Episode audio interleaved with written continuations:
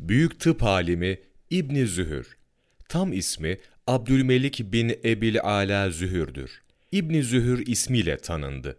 1072 Hicri 464 senesinde Endülüs'ün İşbiliye şehrinde doğdu ve 1162 senesinde burada vefat etti.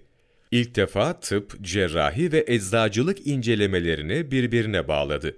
Tedavi metotlarında insan tabiatı ve mizacının yardımına büyük bir önem verdi. İlk olarak peritonit, sulu ve kuru perikarditi, akciğer hastalıklarından ayıran İbn Zühür'dür. İbn Zühür'e göre tıp ilmi 1. Beden sağlığı ve hastalıkların tıbbı, 2. Ruh sağlığı ve hastalıklarının tıbbı olmak üzere iki kısımdır. Beden sağlığı ve hastalıkları bilinmektedir.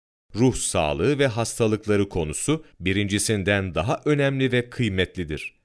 Ruhun bir, idrak anlama, kavrama ve konuşma gücü, bunun yeri dimağdır. 2. Canlılık gücü, bunun yeri kalptir. 3. Tabii güç, bunun yeri ise ciğerlerdir. Olmak üzere üç kuvveti vardır. İdrak gücüyle eşya ve hadiseler, yerler, gökler ve kainat üzerinde bulunanlar tefekkür edilir. Böylece ilim ve sanatlar meydana gelip gelişir. Canlılık gücüyle gadap ve diğer huylar meydana çıkar. Tabii güç ile de şehvet meydana gelir. Bu son iki kuvvet terbiye edilerek birinciye hizmet eder hale getirilir. Son iki kuvvet birincisinin yani akıl ve idrak kuvvetinin hizmetçisi, kölesi gibi olmalıdır ki birlikte çalışıp faydalı iş yapabilsinler. İbn Zühür tıp alanında birçok eser yazdı. Bu eserlerden biri olan El-İktisadi fi Islahil Enfusi vel Eczad, bedeni ve ruhi hastalıkların teşhis ve tedavileriyle ilgili önemli bir eserdir.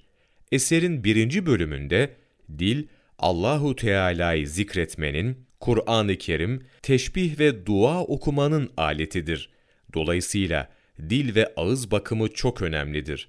Diğer taraftan meramımızı da dilimiz vasıtasıyla ifade ederiz. İfadenin güzel, nazik ve muntazam olması gerekir ki istenen fayda hasıl olabilsin demektedir. İslam Tarihi Ansiklopedisi 6. Cilt 29 Şubat Mevlana Takvimi